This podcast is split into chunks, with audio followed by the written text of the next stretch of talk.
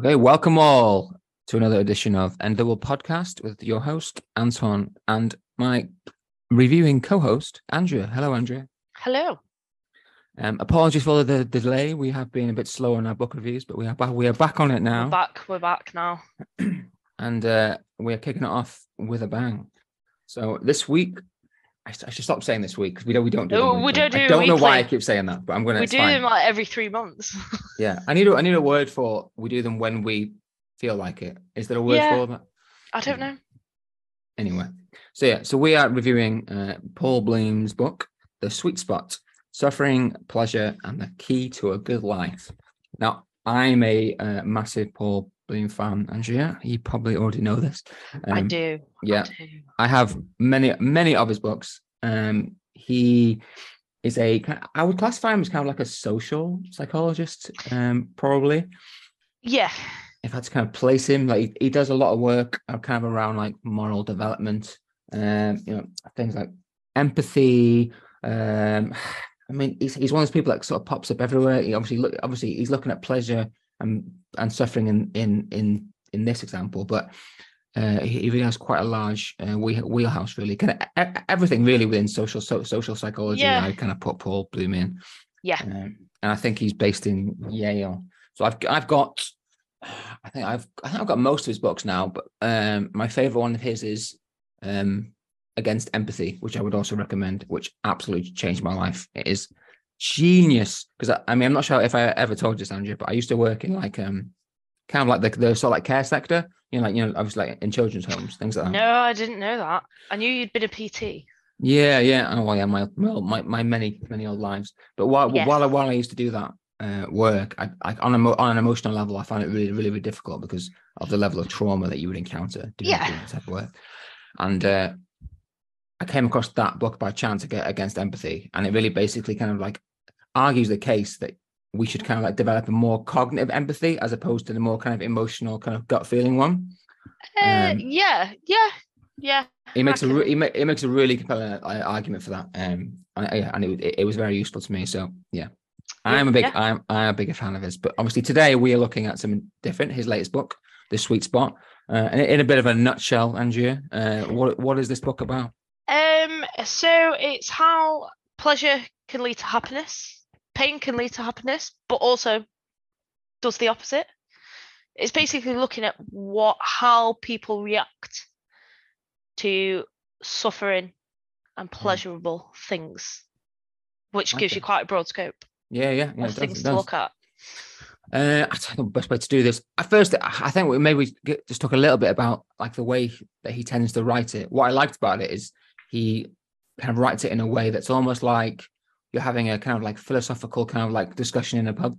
Yeah, you Yeah. kind of go on a journey, probably like, many of the discussions we've had in a pub. Um, but yeah, you kind of go on a journey, and he he breaks things down bit Mm. by bit, but also links them together quite well.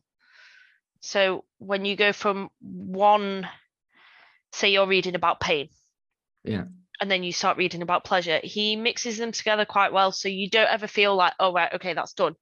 They he he brings everything together so so well that uh, yeah Yeah, and and there is a lot of skill in that kind of like conversational style of uh, yeah right. it's not just uh, rambling over a pint that two friends have it's no, no, no. he- he's got to put a lot of time and effort into it and it, it's just him he's not it's just him I, I feel like there's there's definitely like a skill in in in taking quite well quite scientific quite sort of like philosophical concepts and kind of making them really accessible like i think anyone could read this and yeah he he, he always does it. that quite well i think we did we do the other one descartes baby not so long well i say not so long ago but it's probably Yeah. a while ago now um and he did the same with that and anyone can read it no matter what your whether your entry level understanding into what he Mm. does or like you you've read everything that he does like anyone can pick up these books like it's, it's kind of kind of like watching a movie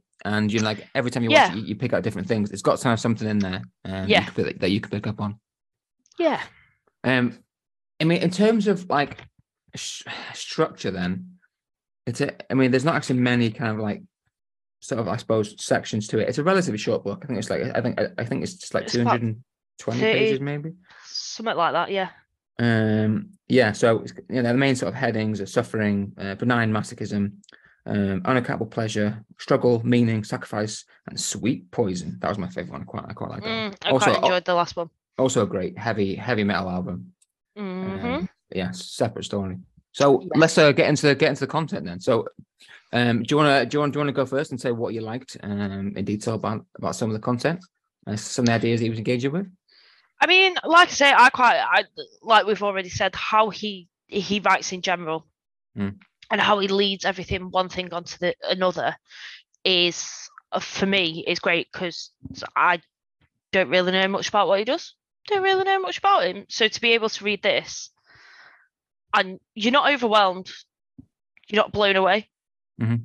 He breaks. He, he does it quite well where he knows that he's talking to quite a broad audience and he he explains it for new readers very very well but doesn't dumb it down for the the people that know what he's on about and i think he does that really really well.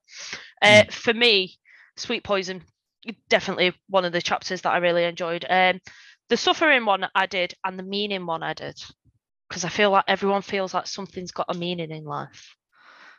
Yeah, well, yeah, and th- I feel like- it's you know climbing mount everest what what's meaning to it yeah, yeah. I think you've summarised it in a, in a very, a very short sentence there. Um, so I suppose what I'd like to maybe start talking about is when he when he kind of starts addressing like the the nature of human suffering. Um, it, it's funny when like someone's talking about something which is so everyday, you kind of Mhm. assume that you get it right, that you understand it. yeah Um, but where he like kind of like diff, differentiates between chosen and unchosen suffering because almost almost all the times when when you think about suffering, it's it's really the the unexpected suffering that you think about, right? Oh, I got yeah it's the loss by a bus. or something you weren't planning for that to happen Yeah, yeah, and and and you mentioned like the example there, you know, just to kind of obviously to expand it for those that haven't haven't read it. He he talks about the, the- I suppose like the difference between like I don't know getting a, a terminal illness, obviously, which is completely unchosen, compared to like climbing Mount Everest, right? Which is a totally totally different experience. Yeah Um, okay, I, and yeah, so I quite I quite I quite I quite enjoyed that because obviously that that is horrendously painful. I imagine climbing uh, like, like a mountain like that, but it, I don't know what's yeah. He, he, I I enjoyed the way he kind of unpicked that. yeah he he spoke about a couple of people that did it and you know he he explains like they do it because it's a challenge it's rewarding you feel good at the end of it that you've done something.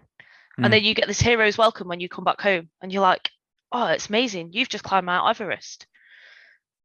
Yeah, there's that there's that But kind of like moral praise you get for doing something like that. yeah but then there's also the guy who lost his hands because of it. And he viewed it in a completely different way because he'd actually come back from you know he he'd achieved what he wanted to achieve but he also lost something on the way and then he was like no i actually take like my family for granted like i've probably taken them for granted i've probably taken these little things and then he learned the pleasures in life, the small things in life that we all take for granted, seeing friends, seeing family, being able Mhm. to drive the car. And then he had a completely like 180 on how he viewed things because of that one thing that happened on his trip. yeah, yeah. I- And I- it never it doesn't really happen to many people, but they they were the two sides that you had to that that one experience. yeah, they it kind of, both did it the kind of made same me thing. think like what what is it about that individual, right? Because like you could have two individuals, you know, that might you know, that- might both lose their limbs or something. But how is it that, that someone can take, you know, such a sense of purpose from that, and where someone else, you know, might, you know, be, Yeah, be that's it. depressed and take their own life, right? that's it someone else is that's it i can't walk again i can't cook again then they go into that black hole but he seemed to he seems to come out the other side like viewing things in the most positive way No, no, it was a it was a um a, like a powerful example. Mm, Um, again, I I have like loads of loads of points that I liked about this, like I've already written in my head. So you can let's run with your points then. let's yeah, run with your points because i know you're very excited about this one uh, big fan. Guilty is charged, so sue me. Yeah. yeah. Um, it, it's also because like I'm a researcher myself, and like if I was to write a book, this is the exact style that I'd wish I'd wish to write. Do you know what I mean? Yeah, that's it. That's it. Yeah. Um, it- it's the perfect balance of like content but like accessibility. So um, when is yeah? So um, what I suppose let's let's let's stay on suffering because that's, that's that's kind of you know it's kind of sectioned that way anyway. Um, Paul also explores the like the way that humans, although it maybe it's maybe a little, a little bit awkward to admit that we all desire suffering for some reason. Um, For some and- reason, yeah. yeah, yeah, and I I really liked how he, I think I think he uses the example of um uh, Hitler, I think, right, and like his Yeah.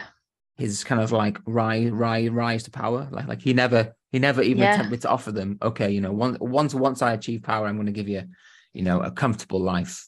Um, No, he was set on carrying on. Yeah, it's like all I can promise you is death, destruction, Yeah. war, Yeah. but you might get some purpose at the end of it. Yeah. So yeah, I I I enjoyed that because I I I kind of felt like he was I don't know um shining a light on a human vulnerability maybe. Yeah, I think that's where it came from. So as much as people had to suffer because of him, Mm. I think he as an individual was vulnerable, which then caused this power trip, this I want to cause suffering, I want to do this. There, you know, something's obviously happened and triggered that. But for one person's suffering, he caused, or for one person's, you know, upset, it wasn't really suffering. He caused all that suffering throughout. I mean, you're still feeling the effects of it today, really, with with some things. hmm hmm Yeah, yeah, yeah. But it's, it's it's it's just a bit of an oddity that that that we crave that that that level. Yeah, but of these people carried on as well. I suppose they had to though. In that time, you were you either lived or you died, Mm. and you had to live through that suffering regardless. There was never gonna be any happy times. You, it, I think the thing that probably kept him going, and I think he does touch upon it, is that light at the end of the tunnel that something's always got to get better. All pain is temporary, right? Apparently so. um, on the, I suppose I'd also like to maybe that we can get into a little bit as well. Um, you know, jump, you know, sort of may, maybe we can explore the the way that he talks about pleasure as well. Um, he says that kind of there is a, I don't know, um, a weird thing where both both pleasure and pain can give us, yeah, can give us a sense of purpose. Yeah. Um, I, I don't know. I mean, I don't think that's all. That's always the case. Um, I don't. I don't know what. I don't know what what what, what you thought, but that, that definitely kind of applies to. I think like organized religion and stuff, right? Yeah, it does. I think there is. I don't think it necessarily applies in day to day life where you can apply most of the things he talks about in the book. But Mm. some people will do stuff like that. You know, with your cults and your some religions, there is mad things where they're like, "Oh yeah, you've got to hurt yourself, but God wants you to do it." I mean, I, This- I, I, w- I you was know, actually trying to think of one that that, that doesn't The have like scene that- suffering as a main component. Well, I was going to say as I was reading that, the scene that pops into my head was, um, is it the Da Vinci Code in yeah. the film where he's hitting his back? Oh, the self-flagellation. Yeah, yeah, yeah. And I was like, I don't know why that scene popped into my head, but that was the one there. I was like, yeah, but I don't think there is many circumstances that you can actually say with religion or cults that they, they don't hurt themselves for this No, sort none. Of pleasure mean- or No. none are springing to mind anyway. I mean, I mean, you know, even I mean, again, Paul does also mention this as well. That even even you know, faiths like Buddhism, you know, have have forms of Hmm. forms of that. I mean, you know, even sort of like the the pilgrimage where they've kind of got to like you know prostrate for you know th- like a thousand prostrations or or, or whatever. You know, they have to cover huge distances, um, which is- which is obviously kind of like a physical trial. And then obviously there's the there's the discipline and like like re- renouncing attachments to your loved ones, things like that, which obviously are not easy and in, in Yeah. it, it, yeah, it's quite painful in all, in all in all sorts of ways. So I think he's spot on with that actually. Yeah, yeah, yeah, yeah. Um, some some I thought like that. I imagine you probably like connected with quite a lot because you know you're a, you're a, a film buff, right? Is, you know, a is, little is, bit. is that kind of like relationship between pleasure and suffering and how we enjoy it through through fiction. Yeah. What do you, what, do you- what do you, what do you think about that? books and films. Um, yeah, you you definitely get that. You you watch a film and you know suffering happens, or like you might choose to watch a film that's sad because you want to cry and you want to get it out, and you suffer through that way. You choose a way of doing it, or you read a book that you know makes you feel really happy or makes you laugh you Mhm. choose your form of media to reflect how you how you are at that time so I- think it is quite interesting. I'd never actually i, I imagine everyone does it subconsciously. I've never thought oh yeah i'm going to watch this because i want to have a good cry and suffer this afternoon. Or i want to watch lord of the rings because i want to see loads of people get killed. You want to watch it because it's a good film. But probably subconsciously somewhere in there is that thing of watching it because there's suffering or happiness or something Yeah, it's it's very Freudian, isn't it? Like you know, sort of Yeah. like you you you sort of vicariously enjoying all these immoral uh you know, Yeah. acts and whatnot. Um i think a film franchise that probably did it quite well and absolutely capitalized on it was saw people Mm. went seven films long to watch people suffering in rooms and on trials why because it gave them happiness it's true, it's true. There's nothing else in there other than suffering, really. It's not like there's like No. great acting going on in there, you know? no there's not um it's questionable Yeah. and even then they've they've managed to create spin-offs of it as well like it's it's bonkers but people went went and watched it at home or at the cinema for like however long it's on to get something from it I, I think Paul there's a great there's a great, you know, sort of um he's he's great at kind of like sort of like describing that yeah, that distance, right? Like like there's obviously like limits to our empathy. Like I want to feel sorry for this character, but also yeah I don't care that much. Yeah. but this is it because i think most people can differentiate between what is real life and what isn't so that's just like an hour and a half two hours of your life where you're like right and you come out of it Mm, and mm, mm. you finish watching it and that's it. it it's over you it's not as though you're living through it all the time Mm-mm. No, that's fair point. Um, he also talked a great deal about the kind of moral implications of pleasure, and I'd not really thought about this too much prior. Actually, this, is probably the one of interesting sections for me. Um, I think the term that he, well, I don't think he Paul coined it, but um, he referenced like tainted altruism. Yeah. Mm, So like so so so the idea that if you're even if, even if you're doing something good, um, you know, say you know working at a charity or something, if you're also I don't know exploiting them in some way, that then ca- cancels out the goodness that yeah that you would do, which I Yeah. thought was really quite interesting. 'cause It doesn't really make rational sense, does it? When, when you think about it. no it doesn't it doesn't you, you you know if someone says to you oh, i'm working at a charity i'm doing this then you think oh yeah that's great but then if they're also stealing from it and selling on ebay then they're making their own gains off it and i imagine there is people that do that I, but it's weird Well, I mean, obviously in that example, they're stealing. That's kind of like illegal, but you can you can tweak it so it's perfectly legal. And you know, like you know, if you know if if you're, I don't know, like there's like there's loads of cases where you hire people, um, you know, to to make money for a charity, say someone who who actually works in the corporate sector or something, and they make loads of money for the charity, but also take a nice massive salary. oh yeah there's loads of people that do that isn't there? There's th- th- there's loads. It's just it's wrong. I don't know. But then are they just clever for playing a game that they've been able to play Well, this is the thing. Like you can uh, like obviously like you you can look at it from a purely like moral point of view, or you can look at it just from a kind of cost benefit kind of like Yeah. analysis. Which I mean, arguably, really, like if you're if you're trying to maximize charity, right, or you know, it's just like social good. If I'm trying to, I don't know, like prevent as many homeless people as possible, even if you know, I hire these, you know, say say I hire I hire ten of these business managers who could, you know, get me millions in revenue. Yeah, I Mhm. might I might I might pay them insane salaries, but overall, I can probably help more homeless people, right? Yeah, that's it. So That's it. It's should be fine, but it doesn't feel fine, does it? it doesn't feel fine. I think it's knowing that it's for. I think it gets a bit funny, and you people feel a bit weird about it because it's charity. If it was looked at as a normal job or anything else, going to work, no one would question it.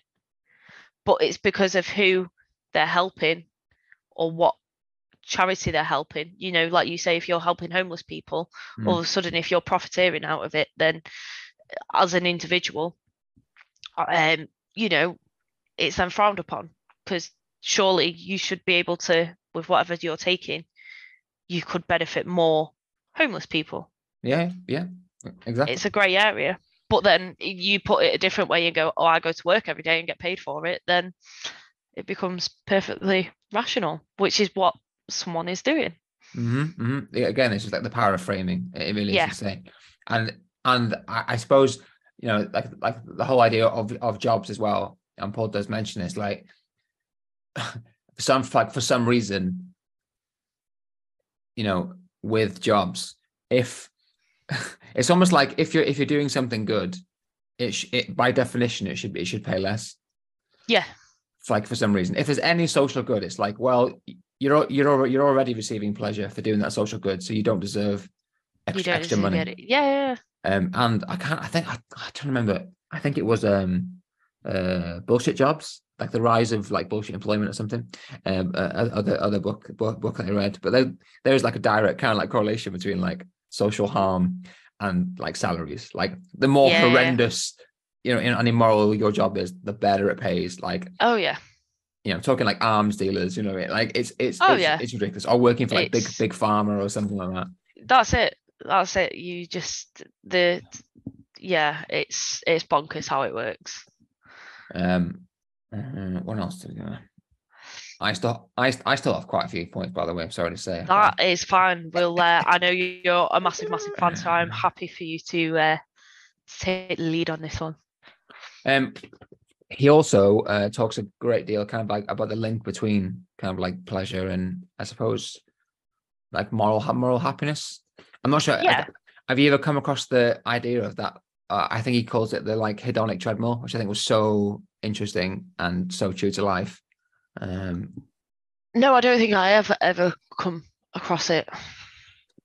Well, I, I mean, I have this experience as well, so I'm, I'm, I'm sure, I'm sure you do, uh, and I'm sure you, you can give us an example of it. But basically, like the point, the point he's making that regardless of how pleasurable something is, we naturally like, you know, habituate. I get used to whatever that is. So I think he gives the example of like, you know, what if, if like a beautiful woman kisses you once, Yeah. and then kisses you again and again and again, and like after like a thousand kisses, is it still pleasurable? Well, yeah, this is it. It's is it? I don't know. Well, it, well, I don't argue- ar- like it's- arguably it decreased over time, didn't it? Oh well, yeah, it must do. It becomes like normal, doesn't it? It's just becomes part of your like routine, part of your. You know, it's going to happen at some point that this beautiful woman's going to kiss you. Yeah, I, I mean, okay. I- I- What's your what's your favorite food, Andrew? It's my favorite food. What's Oh, your favorite food? Yeah, if you what's only my pick one. favorite food? yeah, chocolate. Chocolate's a good. Uh, yeah, chocolate. Okay, right. So if you were given chocolate every every every hour for the rest of your life, Oh, I'd be the happiest girl in the world. but would you though? But would you? I don't think you would be. I don't know. There were there probably will get a point where I'd be like, no, no. I think. But I also, I if think it's the not the right chocolate as well, As what? Sorry. if it's not the right chocolate, then we're off to a bad start. You could honestly pick the the most pleasurable chocolate on the face of this earth, and I, and I still think you would get like diminished returns on that- on that enjoyment. Oh, you will. Yeah, yeah, probably Um, because you you you just get fed up, wouldn't you? You just exactly, exactly. Yeah. So he's right again. I'm I'm I'm, I'm, afraid to say. Um, which which which is why pleasure in of itself, you know, which again is the, the point that Paul's making is why uh, you know it's not it's not going to lead to direct happiness, unfortunately. No. Um, he also he also talks as well. I mean, he doesn't really talk about it like directly, but it made it made me think a lot about um kind of like status. Um, so you know, like Yeah. you know when you know obviously like when, when we're thinking about pleasure and and and happiness i think that often relates to how we compare ourselves to other people right As in, Yeah. so it, it, does, it doesn't matter how much you have it's always it's, i would argue it's always kind of relative to your next door neighbor or yeah, you're always looking at what someone else has, or that guy that's got a Rolex in work and you've just got a normal bog standard watch, Right. yeah yeah exactly or he's buying the brand new phones all the time, and you've just got the same one. But then, is he actually happy? Is he actually happy having all this money and being able to get all these things? um i mean Because I mean, You again, know- it's that like diminishing returns, isn't it? Like it's like kind of like I'm sure he's got a beautiful yacht, but he's probably going to need to buy a bigger yacht next year. yeah, this is it. The, the the next best thing comes out, and he's like, "Oh, I'm not happy now. I need to get this thing. I need to get that thing." Whereas, if you're average Joe that's stuck with the same phone with the watch, you're probably quite content with what you've got. Mhm. You might have a bit of envy, a bit of jealousy that they can get more than you, afford more than you, but you're probably more than content with what you've got as well. Yeah, yeah, for sure. And But- my, my intuition that is that pleasure and and happiness are, are kind of exactly the same as that. Like it's always in relation to friends or something, right? Yeah, that's it. It's your social standing, who who you you know, who you get on with, who you speak to, and how how how you treated by them people. You Which- know. What do you mean? Well, you know, you do you don't want someone to- you don't want to have a group of friends and someone being like, oh, I've got all this and all that, and I earn this amount of money and I can afford to buy that. Like it just make it make you feel a bit Uh, crap, okay, wouldn't okay. it? Like, you know, it's Yeah, yeah. it's that guy instead of showing off with watches and phones, you're showing off with what you you you've got or what Mm-hmm. you say you have. I think I think we're kind of pre-programmed to like you know sort of compare ourselves to our immediate peers.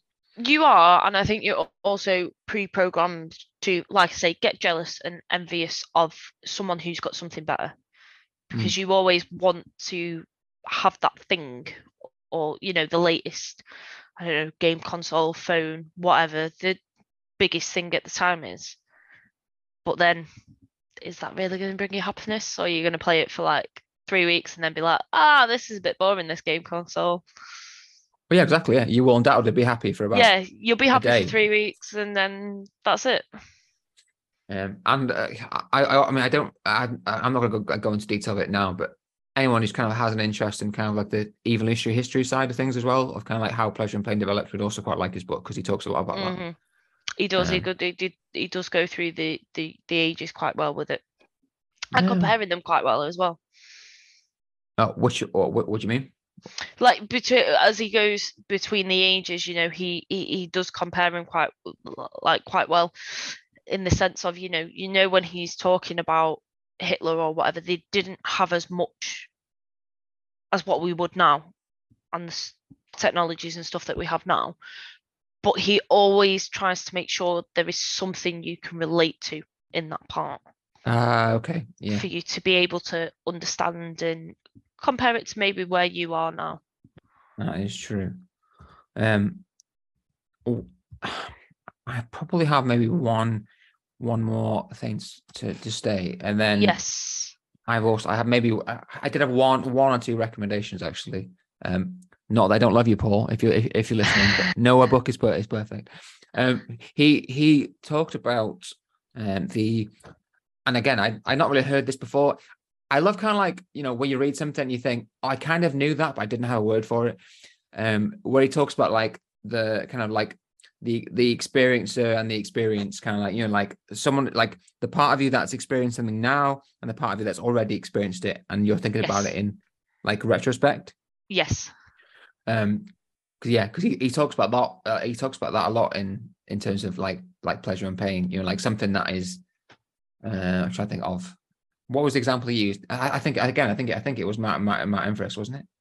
hmm Um, where you would where, where obviously in retrospect you would think, oh man, that was like the most pleasurable, amazing thing I'd ever done. It was so fun. It was great. Yeah. But if you're actually experiencing it, it would be completely different. At the time, it would be horrendous. It wouldn't be Yeah. pleasurable. Yeah. Um, it's he talks about it as if you go through the motion motions and it is the example of climbing the mountain and he's like you know at the time it's horrible you've got to do this you've got to do that you've got to deal with the sickness the oxygen whatever else. And he goes mm. yeah you get that moment of euphoria where you might reach the top but then you realize you've got to get back down as well. So you've not actually got anything from it until you probably get back to the bottom and maybe even have a day or so away from it and with your family. And then it's like that grounding kind of happens and you're like oh wait hold on i actually did that. I've mm. actually done something amazing. But it's not until a bit later that you realize how amazing it is what you, that thing you've actually done. Yeah, yeah. which is, which is true. Yeah, which which basically means that you didn't really enjoy it at all, but you just reframed it after the fact, and then yeah, yeah. yeah that's it. But you'll still turn around to tell everyone and tell you that tell them that it might it's like one of the best experiences you've ever had because you've climbed a mountain. You can't exactly go oh yeah i climbed a mountain but it was really really rubbish. It wasn't that great. I didn't enjoy it. No one wants to hear that.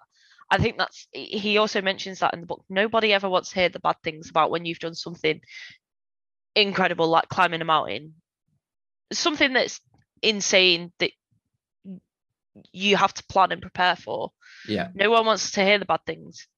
We only want to hear the good things that's true. That's true. As think, uh, humans. yeah, so you yeah. can't turn around and tell people the bad things. So I suppose over time, the more you tell them how great it was, it it must become that great thing for you because you must slowly forget how horrible some parts of it were. Oh, I You're mean, yeah, he- ever he- relaying the good stuff, aren't you? yeah. He, he doesn't really talk about kind of, I suppose, the role of, of of memory in this, but yeah, I mean, it's kind of been shown that kind of like repeatedly recalling a, a memory will will, Hmm. will change the memory over time. Yeah, right? yeah, yeah, that's it. Um, So I don't think he directly says that, but it kind of. I thought it kind of hinted at it, but I think you kind of have to read between the lines to get that as well. yeah, yeah. I mean, yeah. I mean, I I have no doubt he already knows that, but um, yeah, there's there's loads of cases of of kind of like, um, you know, like sort of like thera- therapeutic work with patients where they've like recalled, obviously like like previous trauma and like kind of it's like Yeah. the memory's kind of it's almost grown, so like it becomes worse over time or better over yeah, time. he um he talks about the farmer as well, doesn't he? He gives quite a good example where the farmer has a horse that runs away, and his neighbors are like, "Oh, that's really really sad," and he's like, "Yeah, maybe." But the horse comes back with three other horses with it, and they're like, "Oh, this is amazing." And he's like, "Yeah, maybe." And this guy never takes a positive or negative outlook on it. He's always like, "Yeah, maybe it might be okay." but when he's telling others about it, they're like, "But why? That's a great thing that these things have happened." And I think that's, you know, that's that's the similar sort of thing of being like things get better the more you tell it. People only pick up on the fact that four horses came back, not the fact that he lost one, and that was Mhm. the only one that he had at the time.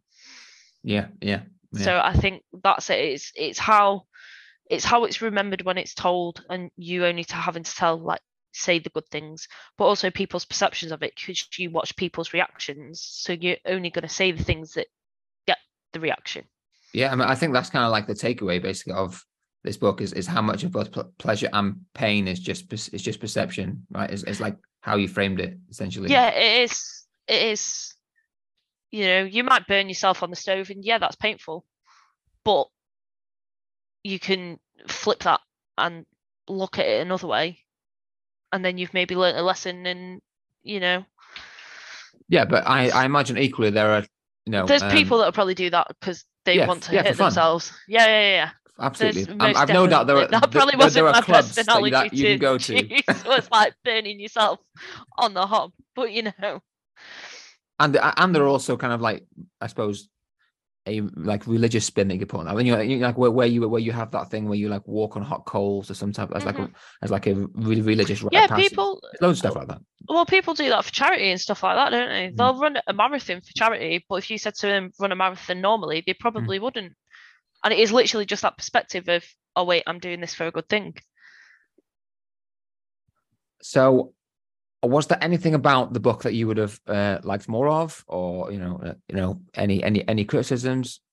Um, do you know what? For me, because I've not really read much of his stuff, I don't really like. I say we've only other do- done one other of his books. I think, I as someone that doesn't um really know much about the field that he's in, I think it's actually quite a good book as uh, for anyone to read.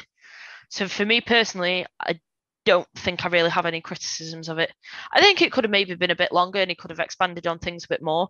But then I also think if he'd have done that, you could have lost some of the readers in the knowledge and you know the technicalities of things. So I I personally think no. For me, this was up there as one of the books. Ah, nice, nice. Yeah. I Um, I think he's explained things really well. Like I Yeah. say, like I said at the beginning, if you you might know a lot about it, you might know nothing at all. But he explains things so so well that you don't even need to go away and Google something if you're a bit confused. Mhm. He he does it so so well. So for me, no, there's uh yeah, no, I think I don't think there's anything I could criticize to be fair. I mean, I mean, like you, I I would have liked more, but I I always want more of Paul's work. So I mean, that's that's that's a given. Um, my my my only thing that I would have I would have liked is maybe a bit more on on, on kind of exploring, you know, the, the sort of the implications of of you know pleasure and pain and happiness through throughout through I suppose that the the technologies of our time. So you know, you know things Mm. things like social media, um, because obviously so Yeah. many people derive happiness um and and and unfortunately deal with deal with considerable suffering due to Through um Social medias, yeah. yeah and and and, and just kind of like in general kind of very virtual mediums which haven't which hasn't which, which is relatively new really in the way that we in the way that we experience pleasure and pain i think that would have been quite interesting to explore a bit more Yeah, that that would have been. I mean, I uh, from from reading the end bit with the acknowledgements, it sounds like he started this just before COVID and wrote it through COVID. So don't know whether he maybe had the resources to do it. hmm I suppose we live in an age where we do we are on social media all the time, but it's being able to get that information. yeah yeah and and, and especially the way the way it kind of exploits us you know to you know to, to constantly give us that dopamine hit you know that that, that engagement. Like attention is the new form of kind of pleasure right that it kind of uses. But it's Um, also would you actually get an accurate reading? Because a lot of people well maybe not a lot of people, but it's it's easier to lie on say social medias and stuff mhm. than what it is when you're actually within a proper research like he has done for Mhm, for this. It's easier to click a button that says, Yeah, I'm always happy than actually being there talking to someone and then picking up on the the things that you're saying. Yeah, yeah, yeah. I just, I just think there's.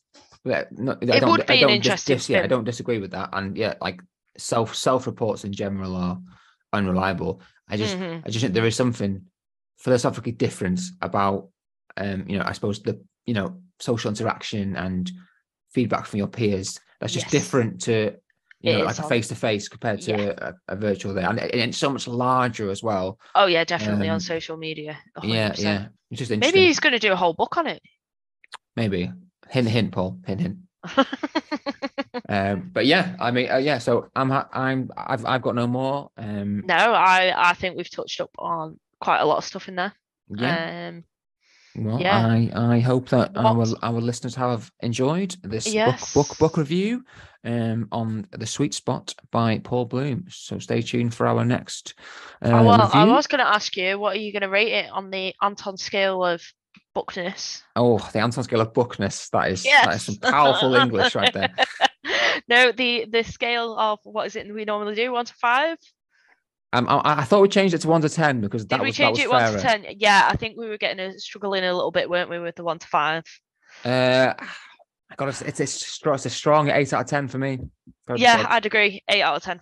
Yeah, yeah, Um, definitely. And maybe maybe even nine. Like I say, it's definitely up there on the books. Yeah, Although I don't yeah. think I think I've said that on pretty much every book we've read as well. That's okay. So, It's okay. yeah, I mean, I I only generally pick good good books for us to, to review anyway because You do, that that would that would make for a a- slightly awkward review. Yeah. Um, yeah. I think there might have been one where we disagreed a little bit on a view, but yeah, Yes, no, um, yeah, we usually get the good books. well, this has been uh, End of World Podcast, and as usual, thank you, Andrew, for uh, dropping in and helping me review the book. More than welcome And uh, yeah, stay tuned for the next next one in three months' time. when we feel ready.